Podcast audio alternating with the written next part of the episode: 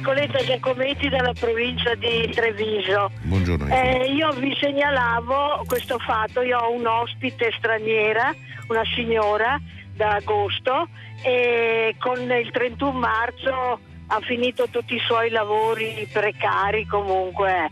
Niente, volevo solo segnalare che in questo periodo abbiamo mandato un, una, una, cinquantina di curricula perché sentiamo sempre dire che mancano braccianti, questo e quello e quell'altro.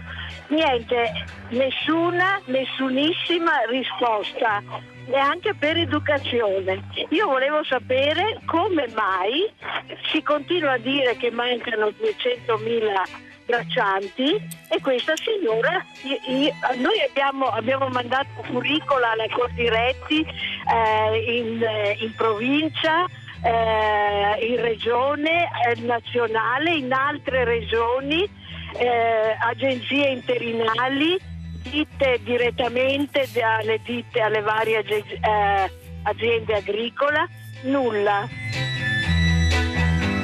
Buongiorno, mi chiamo Mario, siamo dalla provincia di Pesaro.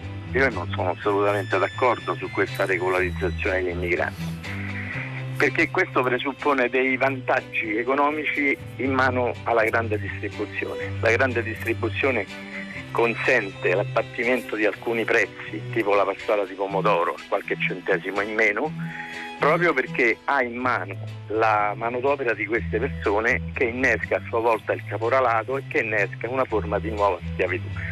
Poi un altro fatto, un altro fattore, la regolarizzazione di fatto induce altri migranti a scegliere il nostro paese perché è l'unico dove tutto quanto può accadere e questo induce a un altro problema se noi attualmente potremmo risolvere il problema della raccolta, in un piccolo e immediato futuro avremo il problema sociale di queste persone che quando non raccolgono i prodotti che cosa fanno?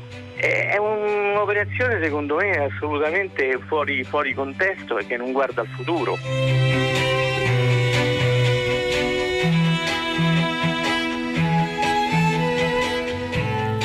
10-3 minuti, una buona giornata da Pietro del Soldà, benvenuti a tutta la città ne parla che come avrete capito da queste due interessanti telefonate arrivate stamani al filo diretto di prima pagina si occupa di eh, regolarizzazione dei tanti migranti che nel nostro paese vivono e lavorano spesso in condizioni inaccettabili, soprattutto nel comparto agricolo ma non solo.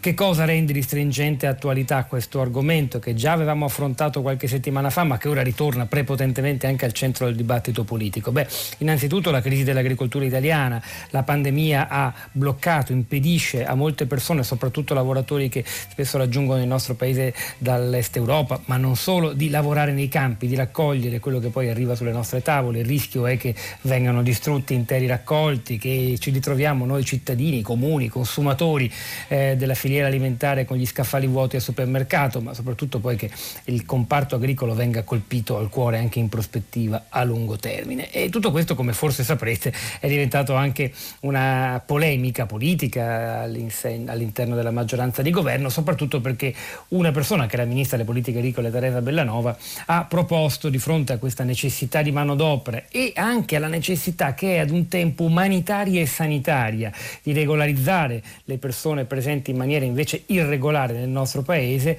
eh, ha proposto una sanatoria. Si rivolge secondo le stime più, pre, più, attendibili a 600.000 tra lavoratori nel comparto agricolo, nel comparto dell'aiuto alle famiglie, colf badanti e nel settore dell'edilizia.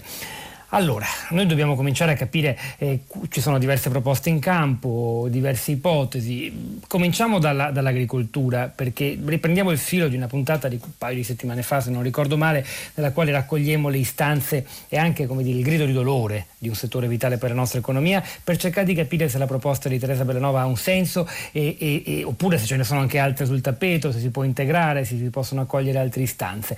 Sono collegati con noi Ettore Prandini, buongiorno e benvenuto benvenuto. Buongiorno a voi. Il presidente nazionale di Coldiretti e anche Fabio Ciconte. Ciconte, buongiorno e benvenuto. Buongiorno, buongiorno a tutti voi. Direttore di eh, Terra Onlus, una Onlus ambientalista indipendente che si occupa proprio di, di, di, insomma, di controllare la filiera eh, del, dell'agricoltura, del nostro rapporto con la terra. L'anno scorso ha scritto insieme a Stefano Liberti Il Grande Carrello, chi decide cosa mangiamo? E, e di recente ha fatto anche un'inchiesta, ne ha parlato anche a Radio 3 nel nostro programma Zazà qualche settimana fa eh, sul ruolo della grande distribuzione del cibo, mh, mm, citata anche dal nostro ascoltatore poco fa, Mario, Mario da Pesaro. Ettore Prandini mh, mm, ha sentito la telefonata della nostra ascoltatrice Nicoletta da Pesaro, una cittadina evidentemente impegnata che ha accolto nella propria casa anche una lavoratrice straniera che oggi però pur avendo mandato il curriculum a molte realtà e aziende agricole eh, in Italia non ha ricevuto risposta. È un caso oppure denuncia che, che, che fenomeno?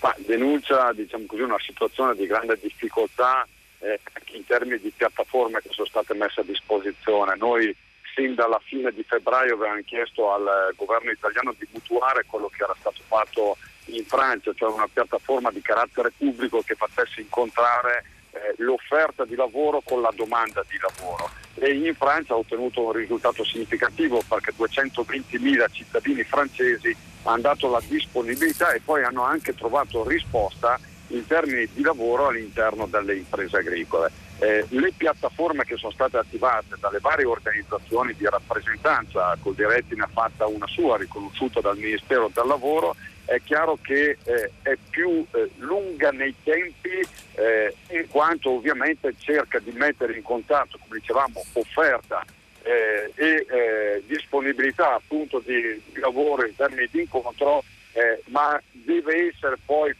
trasmesso la singola azienda agricola, la singola azienda agricola fa la valutazione se quella persona può avere le caratteristiche poi per essere impiegata all'interno dell'impresa.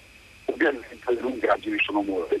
Tutto questo non ti aiuta aspetto di carattere burocratico perché tante volte si sì. sente dire in agricoltura abbiamo già tante forme di contratti di lavoro che riguardano anche gli stagionali però sappiamo che in una situazione normale possono essere utilizzate in una situazione straordinaria come quella che stiamo vivendo diventa molto più difficile anche legge a tutti gli aspetti di carattere burocratico che poi eh, creano appunto l'impossibilità eh, di incontro tra quella che è l'offerta e la domanda del lavoro stessa. Senta Prandini, al di là di... Allora, grazie per il chiarimento, eh, abbiamo, abbiamo, capito un po' meglio, abbiamo inserito la storia di Nicoletta da Treviso in un contesto un po' più ampio. Quanto alla proposta di regolarizzazione eh, della ministra Terra, eh, Bellanova, voi che cosa pensate è la giusta strada e qual è poi oggi? Ci siamo sentiti già 20 giorni fa, sono passati altri 20 giorni di, di, di pandemia, di chiusura, e la condizione, se si può dare un giudizio unitario dell'agricoltura italiana.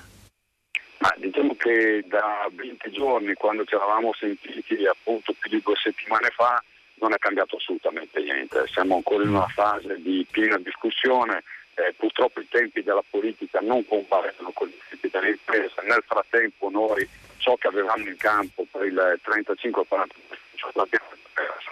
Eh, per quelle che erano le coltivazioni che hanno poi penso ad esempio al raccolto delle fragole in eh, territori, in zone importanti dal Veneto fino alla Basilicata che ne ha sempre fatto un suo eh, diciamo così, punto di orgoglio in termini di qualità di prodotto eh, e rischiamo di perdere anche i raccolti futuri eh, perché anche laddove ci dovesse essere la regolarizzazione di persone extracomunitarie presenti nel nostro paese, per attivare tutte quelle che sono le pratiche, per partire il decreto in legge, per attivare quelle che sono le questure. Per la regolarizzazione rischia che eh, noi arriveremo, rischieremo di arrivare dopo l'estate e non avere ancora queste persone regolarizzate. Questo è un primo punto. Con quali, con quali conseguenze per le aziende agricole? È stato eh, l'intuizione del ministro degli interni eh, lamordese quando doveva prolungarci i permessi di soggiorno che scadranno il 15 di giugno. La nostra proposta sì. è quella di prolungarli ulteriormente e farli arrivare fino a fine la voce di Ettore Prandini arriva male ed è definitivamente caduta. Facciamo così.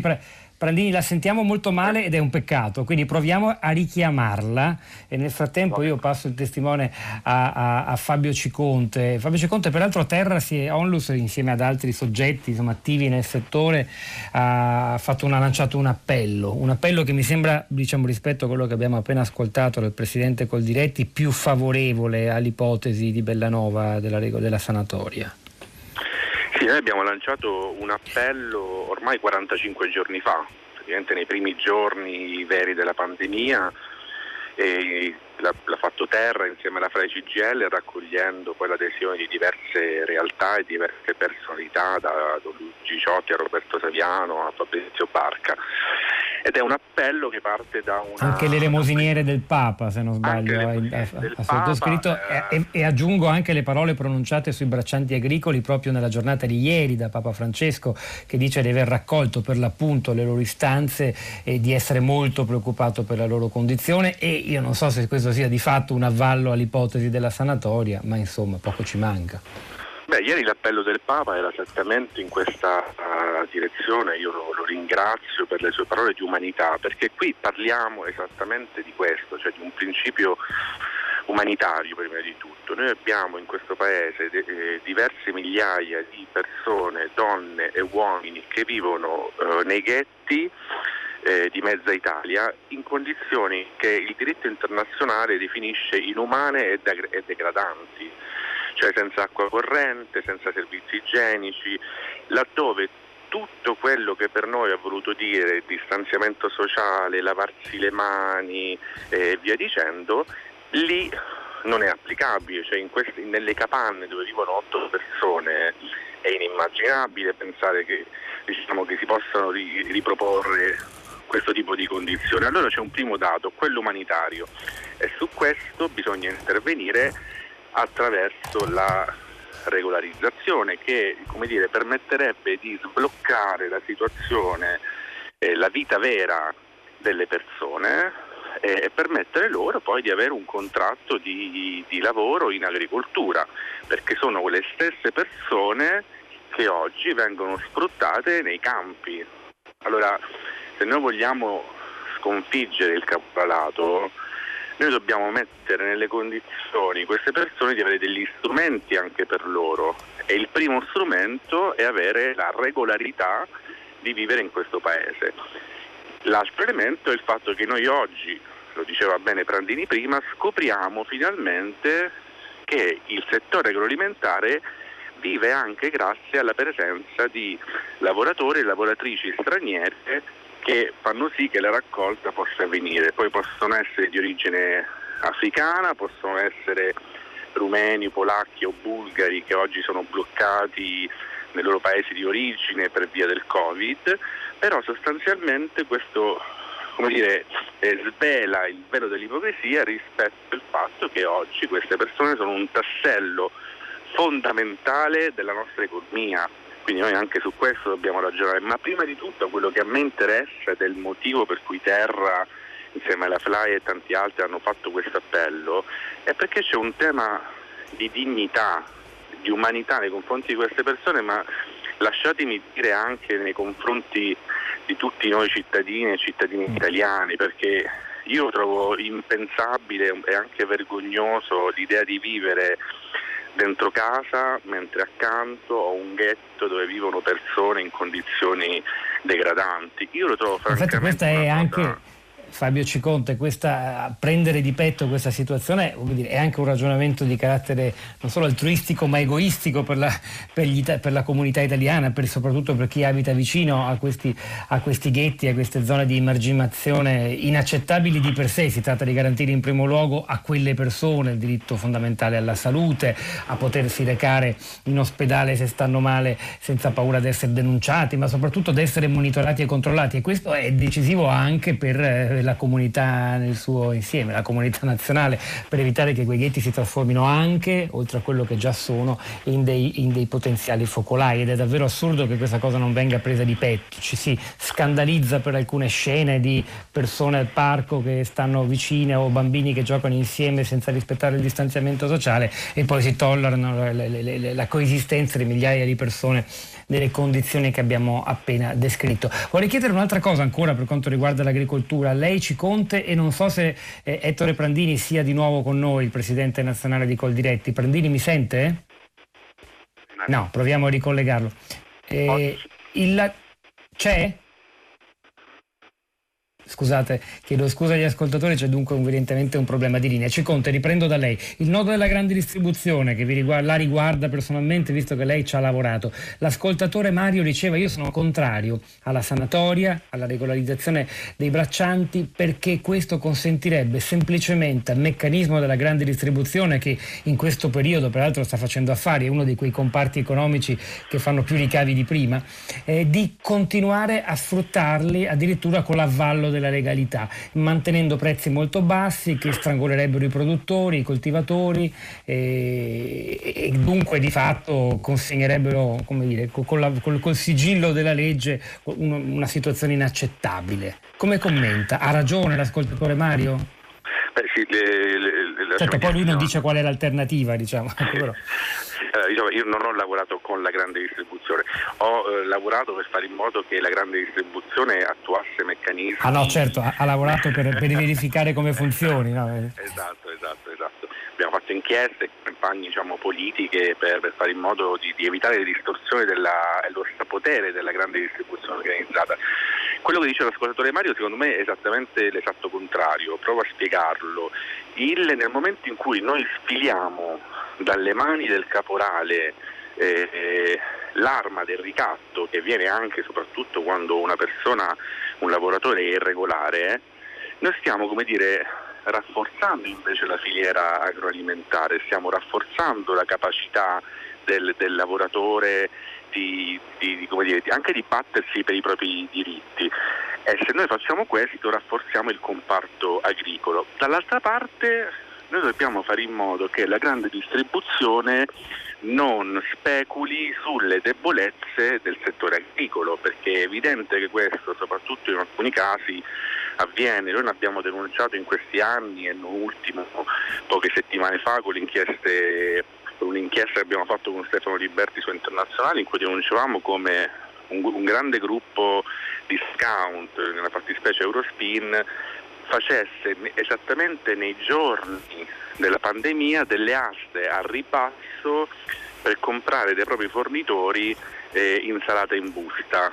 Queste aste a ribasso schiacciano gli agricoltori, schiacciano diciamo, il loro potere di, la loro capacità di fare reddito, perché poi di quello si tratta, di poter vivere, di poter far vivere le proprie famiglie.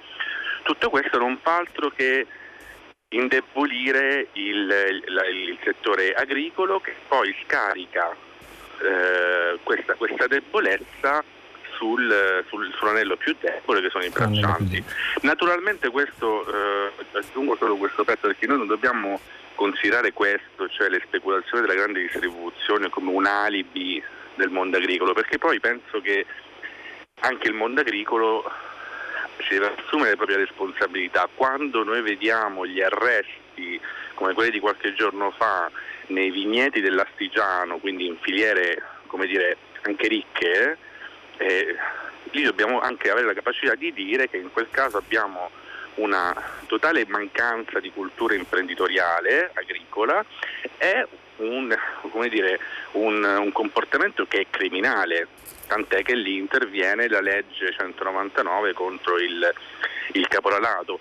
Ma c'è un elemento in più, perché noi sempre di più consideriamo queste eh, persone, queste donne, questi uomini solo come braccia che devono essere sfruttate, ma in quanto tali, perché è così. E invece io insisto nel dire che non è così, partiamo dalla dignità delle persone, dai loro diritti e lì a cascata otteniamo dire, un, processo, un, processo, che è virtuoso. Poi naturalmente bisognerà, non, sarà la regolarizzazione che risolverà tutti i problemi legato allo. Però è un primo passo, mi pare di capire. Lei, lei ci sta dicendo. Sentiamo su questo punto Ettore Prandini, al di là delle diverse possibilità, qualcuna l'abbiamo elencata, poi vedremo come andrà a finire questa storia che ha anche una sua valenza politica non da poco in questi giorni della sanatoria, ma si potrebbe, eh, visto che stiamo passando, attraversando una fase critica per tanti settori del nostro paese, quindi anche per l'agricoltura, sfruttare questo momento come un'opportunità per cambiare in modo drastico la percezione che noi abbiamo e la realtà del lavoro agricolo in troppe zone d'Italia dove appunto la dignità di cui parlava Ciconte è completamente messa da parte. Prandini, che ne pensa? Ah, io penso e ho la fortuna di rappresentare un'organizzazione che dal caporalato ne ha fatta la sua eh, battaglia e in tanti casi anche con eh, poi degli attacchi che sono stati fatti a dei nostri dirigenti soprattutto in quelle aree di cui prima si parlava. Quindi di fronte a questo non c'è nessuna giustificazione che può tenere e tutto ciò che sfrutta eh, il lavoro delle persone in modo ingiusto va assolutamente condannato. Quindi questa è la posizione che noi an- da anni stiamo portando avanti, lavorando anche con eh, il procuratore antimafia oggi Berao, eh, con eh, l'osservatorio sulle agromafie presieduto da Giancarlo Caselli, quindi Caselli. un grande lavoro puntuale fatto con le forze dell'ordine, fatto con tutte eh, le forze che veramente ci tengono al nostro paese che vogliono aprire una strada diversa rispetto a quella del passato. Contestualmente ovviamente però il tema della manodopera stagionale secondo noi in questa fase viene utilizzato ad arte per giustificare altre situazioni che non riguardano il comparto agricolo o che se lo riguardano lo, lo riguardano in pochissime realtà che come dicevo vanno denunciate e nessuno può permettersi di difenderle. Di, di fronte a tutto questo però la problematica vera che noi abbiamo è che stiamo parlando di una regolarizzazione che porterà i suoi effetti. A dopo l'estate, quando noi da questa situazione ormai avremo perso il raccolto, non avremo dato una risposta alle esigenze delle nostre imprese, rischiamo di perdere le esportazioni di comparti importanti come quello ortofrutticolo perché il 40% in meno di prodotto raccolto avrà due effetti da un lato la perdita dei mercati esteri e dall'altro soprattutto l'innalzamento del prezzo poi del prodotto stesso sul consumatore che andrà a penalizzare le fasce più deboli. Allora di fronte a una situazione di emergenza come quella che il Paese sta attraversando, servono degli strumenti che siano snelli, che siano veloci, che siano facili da attuare per le imprese. Noi avevamo proposto i voucher, ma può essere anche la riapertura di una trattativa per quanto riguarda i corridoi verdi, l'ha fatto la Germania, l'ha fatto il Regno Unito, hanno avuto delle risposte, sicuramente utilizzando manodopera proveniente da altri paesi, ma assolutamente regolare, ciò che avviene nella stragrande maggioranza delle imprese agricole italiane. Far passare l'agricoltura come quel settore che sfrutta la manodopera è ingiusto nei confronti delle centinaia di migliaia di imprese che le regole le rispettano. Ettore Prandini è stato molto chiaro. Quanto ai corridoi verdi per far arrivare da diversi paesi i lavoratori agricoli è significativo che noi qui ancora si discuta in Italia su quale strada prendere, mentre per esempio la Germania, ricordo già quando facemmo una prima puntata sulle sofferenze dell'agricoltura nella pandemia, appunto circa tre settimane fa, scoprimmo che la Germania aveva già messo in atto attraverso aerei che volavano da vari paesi dell'est Europa eh, verso, verso, verso la Germania appunto portando decine decine di migliaia di persone.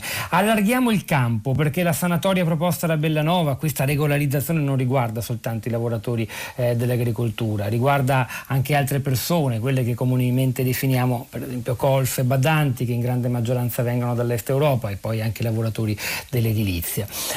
Silvia Dumitrache, buongiorno e benvenuta. Buongiorno, grazie per l'invito. Silvia Dumitrache, di origini rumene, presidente di ADRI, l'Associazione Donne Romene in Italia, è un portavoce di una, di, una, di una, situazione che ora con lei scopriremo che riguarda tantissime persone e anche tantissime famiglie italiane che spesso hanno, eh, sono riuscite a, a, reggere in questi anni grazie all'aiuto di donne, in alcuni casi regolarizzate, in altri casi no, che hanno dato mo- molto della loro vita, della loro, della loro, energia per la cura degli anziani, delle persone eh, che, che hanno bisogno di di aiuto. Ecco noi anche Nazarena Zorzella, benvenuta. Buongiorno.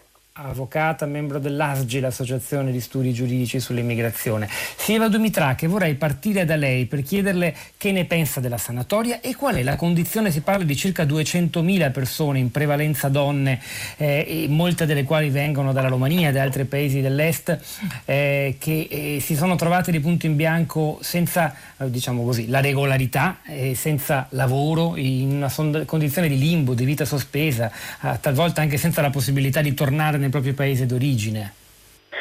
Ecco, innanzitutto io parlerei di, di, della regolarizzazione, non della sanatoria sì. Ehm, è un termine che mi piace di più. Poi io mi meraviglio veramente di tutti questi ehm, dibattiti ehm, nella media perché so ehm, che mm, il popolo italiano ha fatto delle battaglie per la dignità del lavoro eh, e mi, mi, stupisce perché ehm, loro, cioè, gli italiani sanno benissimo che il lavoro ti dà dignità, il lavoro non in nero, il lavoro regolare. Eh, perché eh, viene sconsiderato questo lavoro nei campi? Non glielo so dire, eh, che è uscito adesso alla luce questo argomento de, dei braccianti, delle badanti, perso- degli invisibili, sì, ma questo succede da anni e andava bene agli italiani, eh, specialmente ai populisti, perché eh, sono questi che agitano le acque, non, non gli italiani, mh, mm, il cittadino che tra l'altro eh, nelle case degli italiani le, mh, mm, le donne tante volte sono ben accolte, si trovano bene con le famiglie, meno in queste situazioni quando si accetta lavorare in nero come è successo adesso con uh, la pandemia che tantissime donne si sono ritrovate per strada, buttate fuori mm. uh, per vari motivi. Questo conviene? A chi conviene? Non lo so, non lo so. Mm, um, tra l'altro non penso neanche che um, dobbiamo parlare così tanto de, del, del, rifiuto, più che di far conoscere queste um, eh, queste situazioni, questa realtà. Chi eh, delle famiglie, de, degli uomini, degli italiani accetterebbero per le loro mogli di essere trattate così in Italia. Vorrei sapere questo, è possibile ricevere una, una risposta a questo? Um, se mettiamo così anche adesso dopo che centina- migliaia di romeni sono dovuti ripartire, lasciare l'Italia per ritornare in Romania perché si sono ritrovati per strada perdendo um, uh, il contratto di lavoro in edilizia, uh, nel turismo, uh, nelle case, chi di questi eh, adesso tornerebbero a, a, lavorare in nero? Io spero di no. So che eh, i giorni scorsi la ministra del lavoro eh, romena Alexandru ha rilasciato una, un'intervista dicendo che ha preso contatto, è stata contattata dalla eh, Teresa Bellanova per eh, mettere mm, nero su bianco un memorandum dove in questo memorandum eh, i diritti delle persone vanno tutelate, eh, con anche ehm, ehm, l'attivazione di una linea verde per i mh, mm, lavoratori romeni, eh, eh, ehm, come si chiama la... Mh, l'ispezione del lavoro. Eh, sì. Se qualcosa mandasse storto, i cittadini di, di poter andare lì a, a, denunciare questa situazione. Sarebbero tante ma tante eh, cose da dire. Quello che mi, eh, ripeto, mi stupisce è che questa situazione va avanti da anni. Ehm, non mi spiego eh, eh, questa, tutta questa eh, agitazione, forse a favore per la legalità, non eh, diversamente, perché immagino che per esempio la, eh, la malavita eh, dovrebbe essere tenuta lontana da tutta questa situazione perché altrimenti tutto il paese, tutti i cittadini italiani si tro- troverebbero eh, malmessi, no? Silvia Dumitra che ha detto molte cose importanti, sottolineerei il fatto che lei quasi si stupisce, diciamo, ma tra virgolette, del fatto che se ne parli soprattutto ora e devo dire è un sentimento che attraversa lo stupore anche diversi, eh, un'emozione, che diversi messaggi che vado a leggere arrivati al 335 5634 296. La cosa, eh, scrive Mari, che più mi fa rabbia è che solo adesso ci stiamo occupando degli immigrati trattati come schiavi e lasciati soli senza controlli e tutele da parte di nessuno e che fanno i lavori che nessuno di noi vuol fare. Poi Armando, regolarizzare i migranti consente loro di difendere i, diritti, i loro diritti contro il caporalato e la criminalità, grande e piccola. È interesse di tutti gli onesti. I migranti regolarizzati danno un contributo al welfare, non sono un peso.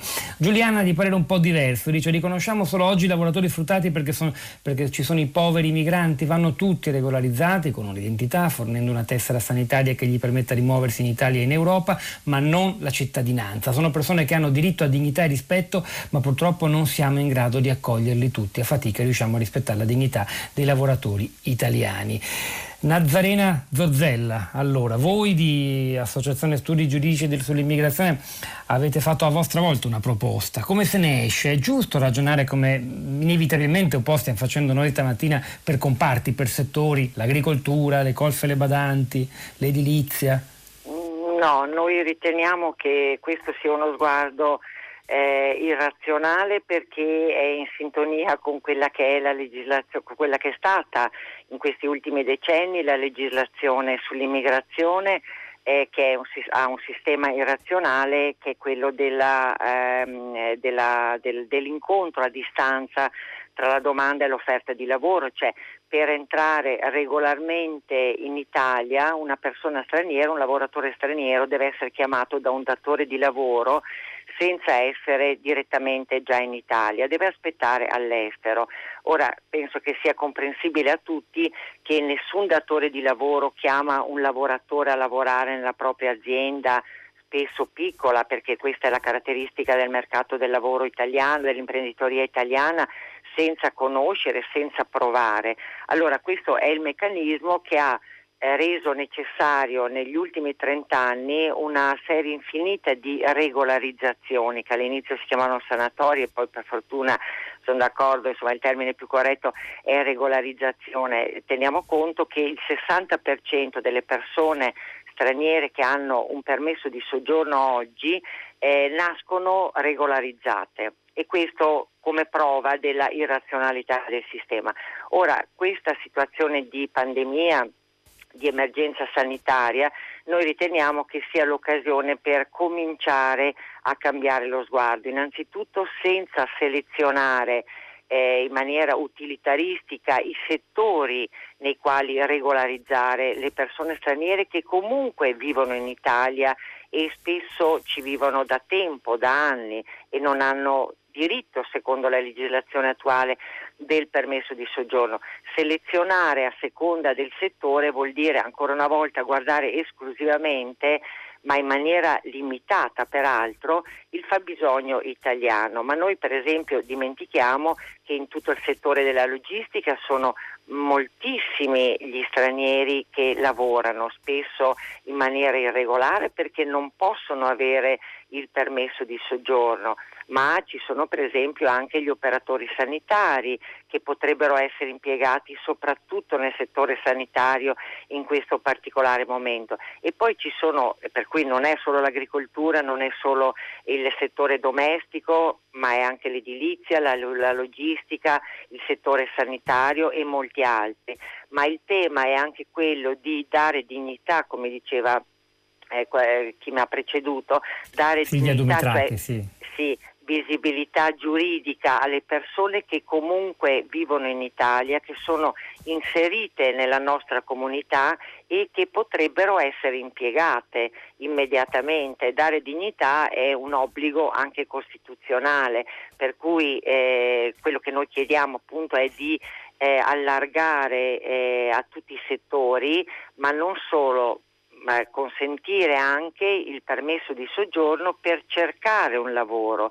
In questo modo verrebbe svincolato eh, il, il, legame tra eh, datore di lavoro e lavoratore che noi sappiamo, e su questo ci sono moltissimi studi, eh, le, le, regolarizzazioni su domanda, scusate, su domanda del datore di lavoro aprono un mercato, un traffico di contratti non veri. Allora noi in questo momento dobbiamo evitare che si produca anche una situazione di questo tipo infatti la nostra proposta è anche oltre a regolarizzare chi già un contratto, un, un rapporto di lavoro ce l'ha, di dare un permesso di soggiorno per ricerca occupazione che era già previsto dal testo unico immigrazione del 1998 ma che è stato irragionevolmente abrogato dalla Bossi-Fini nel 2002. Cioè, Molto interessante do... quest'ultima proposta, Nazarena Dozzella, è chiaro, poter chiedere un permesso di soggiorno vincolato non solo a un contratto che già c'è ma la possibilità e la volontà a cercarlo, l'impegno a cercarlo. Nazarena Torzella, Associazione Studi Giudici dell'Immigrazione, grazie, grazie anche a voi per questa proposta che mi sembra articolata e molto molto interessante. Noi continuiamo con una canzone di Eugenio Biennato che parla di partenze, di sud, non solo quello italiano, un brano che racconta l'incontro tra il musicista e un giovane camerunense che dopo un, inco- un concerto gli consegna un biglietto con pochi versi scritti a mano. Mio padre e mia madre si sono conosciuti in galera, mi hanno lasciato in eredità la miseria. E proprio Mon père et ma mère è il titolo della canzone in cui può sentire, si può sentire anche il rap in francese della figlia undicenne del cantante e musicista napoletano. Eugenio Bennato.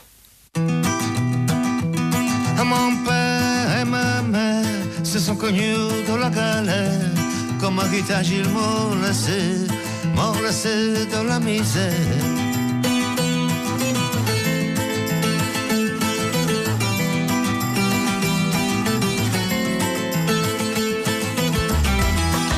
È come mio padre, con mia madre, che ho cominciato a maledire la geometria di questo mondo, che non è esattamente tondo, perché è un mondo fatto a scale, e c'è chi scende e c'è chi sale, perché è una giostra che gira sempre, e c'è chi sale e c'è chi scende, e chi è baciato dalla fortuna, chi non gliene va bene una, perché la scala da scalare non è per tutti uguale mon père et ma mère se sont connus dans la galère. Comme héritage, ils m'ont laissé, m'ont laissé dans la misère. Mon père et ma mère, pour faire la vie que moi j'espère. Comme héritage, ils m'ont laissé, sans passeport et sans papier.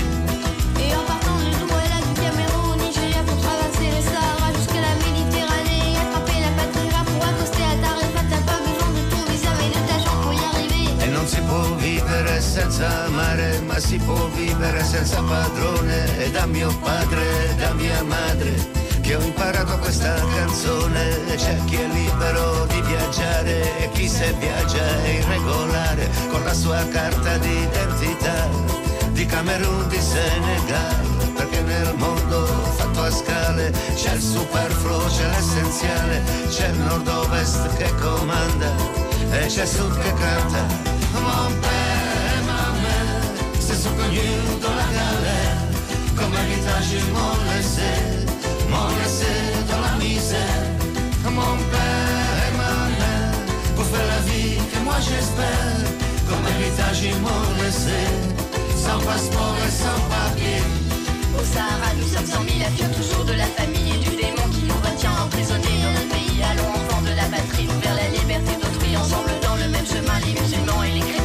c'è la politica, c'è l'arte, c'è chi resta, c'è chi parte, c'è la guerra, e c'è la festa, e c'è chi parte, c'è chi resta, c'è una favola del potere, c'è una favola popolare, e da mio padre, da mia madre, me la son fatta raccontare, c'è una musica di fanfare nel grande esercito coloniale, e c'è una musica della terra, sud che si ribella.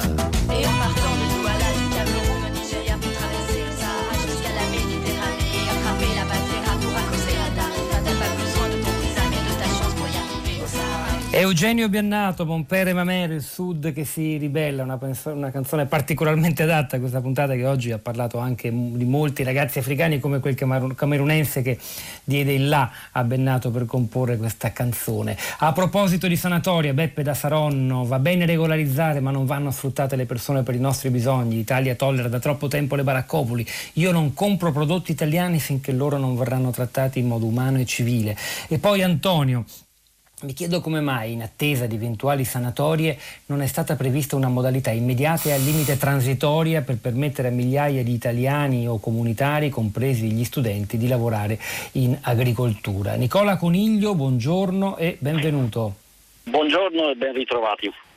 Nicola Coniglio insegna politica economica all'Università di Bari, direttore italiano del Master in Economics of Globalization and European Integration, l'ho letto tutto, ha scritto per la terza l'anno scorso aiutateci a casa nostra perché l'Italia ha bisogno degli immigrati. Senta, quell'ultimo messaggio che ho letto mm, denuncia un sen- comune sentire, devo dire, tra tanti ascoltatori, cioè si parla di regolarizzazione dei braccianti agricoli ora, sì, lo si fa perché c'è paura di perdere i prodotti e anche di non controllare la loro condizione sanitaria e, però qualcuno dice ma perché non possono andare gli italiani a fare i braccianti agricoli? Cioè a dire quello è un comparto dove eh, gli stranieri forse portano via tanti disoccupati, lavoro a tanti disoccupati del nostro paese. Insomma l'idea che esiste da tempo che ci sia una vera lotta, una competizione per il lavoro tra stranieri e, e autoctoni. Lei che ne sì, Beh, è uno dei, dei, dei tanti slogan eh, sull'immigrazione che sono mal supportati dalle, dalle, evidenze scientifiche, perché in realtà si pensa al mercato del lavoro come, come se fosse un unico mercato, no? eh, in cui italiani e stranieri sono in competizione tra loro. In realtà diciamo, esistono diversi segmenti del mercato del lavoro, non, spesso non, eh, non, molto comunicanti tra di loro. Le, le, faccio un esempio che ho riportato nel, nel libro che, che, ha citato. Eh, una situazione analoga si è, si è, creata alcuni anni fa nella Carolina del Nord, dove erano registrati circa mezzo milione di disoccupati. Eh, quindi diciamo, la, ehm, i, i, datori di lavoro avevano ehm, richiesto, aperto circa 6.500 posizioni di stagionali. Su 500.000 disoccupati eh, di quello Stato, solo 7 persone hanno concluso la campagna agricola.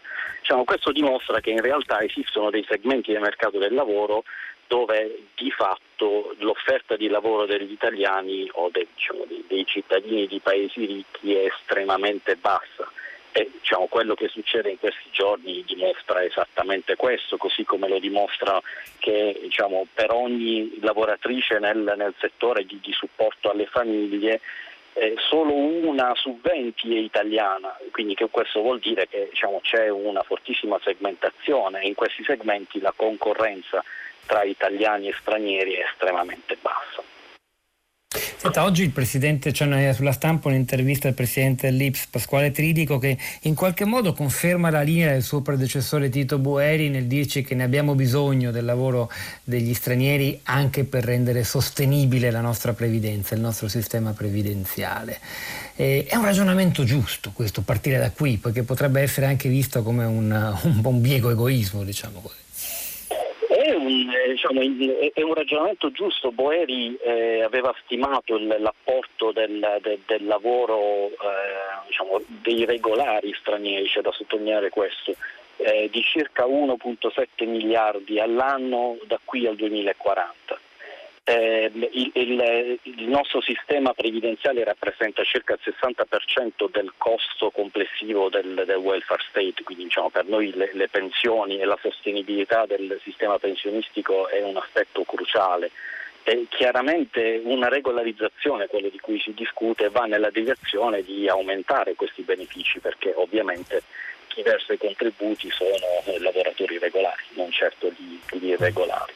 È una visione egoistica? No, credo di no, un po' diciamo, il, l'errore credo sia il contrario, quello di vedere eh, l'immigrazione come un nostro dono verso gli immigrati. In realtà si, si tratta di, un, di, uno scambio reciproco di fatto, diciamo, l'immigrazione, un questa è, è la tesi che sostengo nel libro ma che diciamo, è, su cui vi è un consenso eh, straordinario, genera ricchezza per tutti, non solo per gli immigrati ma anche per eh, per i paesi di destinazione, per i paesi di origine attraverso ad esempio le rimesse. Eh, quindi, diciamo, prego, concluda sono, pure Coniglio, sì.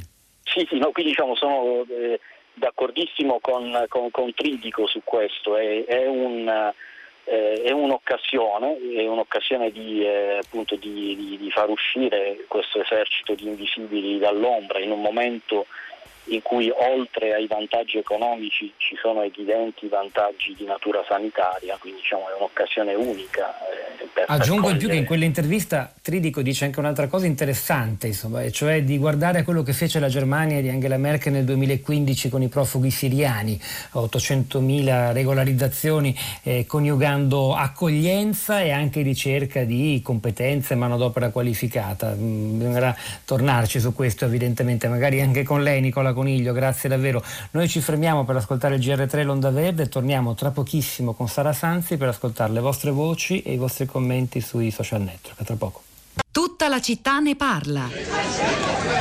Quest'anno qualcosa in più c'è, ma sempre in chiave emergenziale. C'è un filo eh, per creare una presa dove loro possono ricaricare i telefonini. Abbiamo questi gabinetti chimici, i cassonetti della spazzatura che vengono a giorni alterni svuotati. E dire che parliamo di gente tanto tanto importante per l'agricoltura. 200.000 pare che ce ne vogliono perché non marciscano i prodotti nelle campagne. Credo comunque che quando anche fossero tutti regolari e tutti quanti a posto legalmente, nella sostanza non cambierebbe nulla nella loro condizione di vita, perché è un problema nostro, credo, culturale, quello di vederli come forza lavoro, muscoli, animali da soma. Possiamo parlare qua realisticamente di una bomba orologeria, bomba di ordine sanitario, perché chi ha controllato mai questi ragazzi? Ma non perché sarebbero un pericolo per noi qua e là, difendiamoci. Io non appartengo a questa razza di gente. Io parlo per loro stessi innanzitutto. Il diritto alla salute, qua non si è mai visto un medico.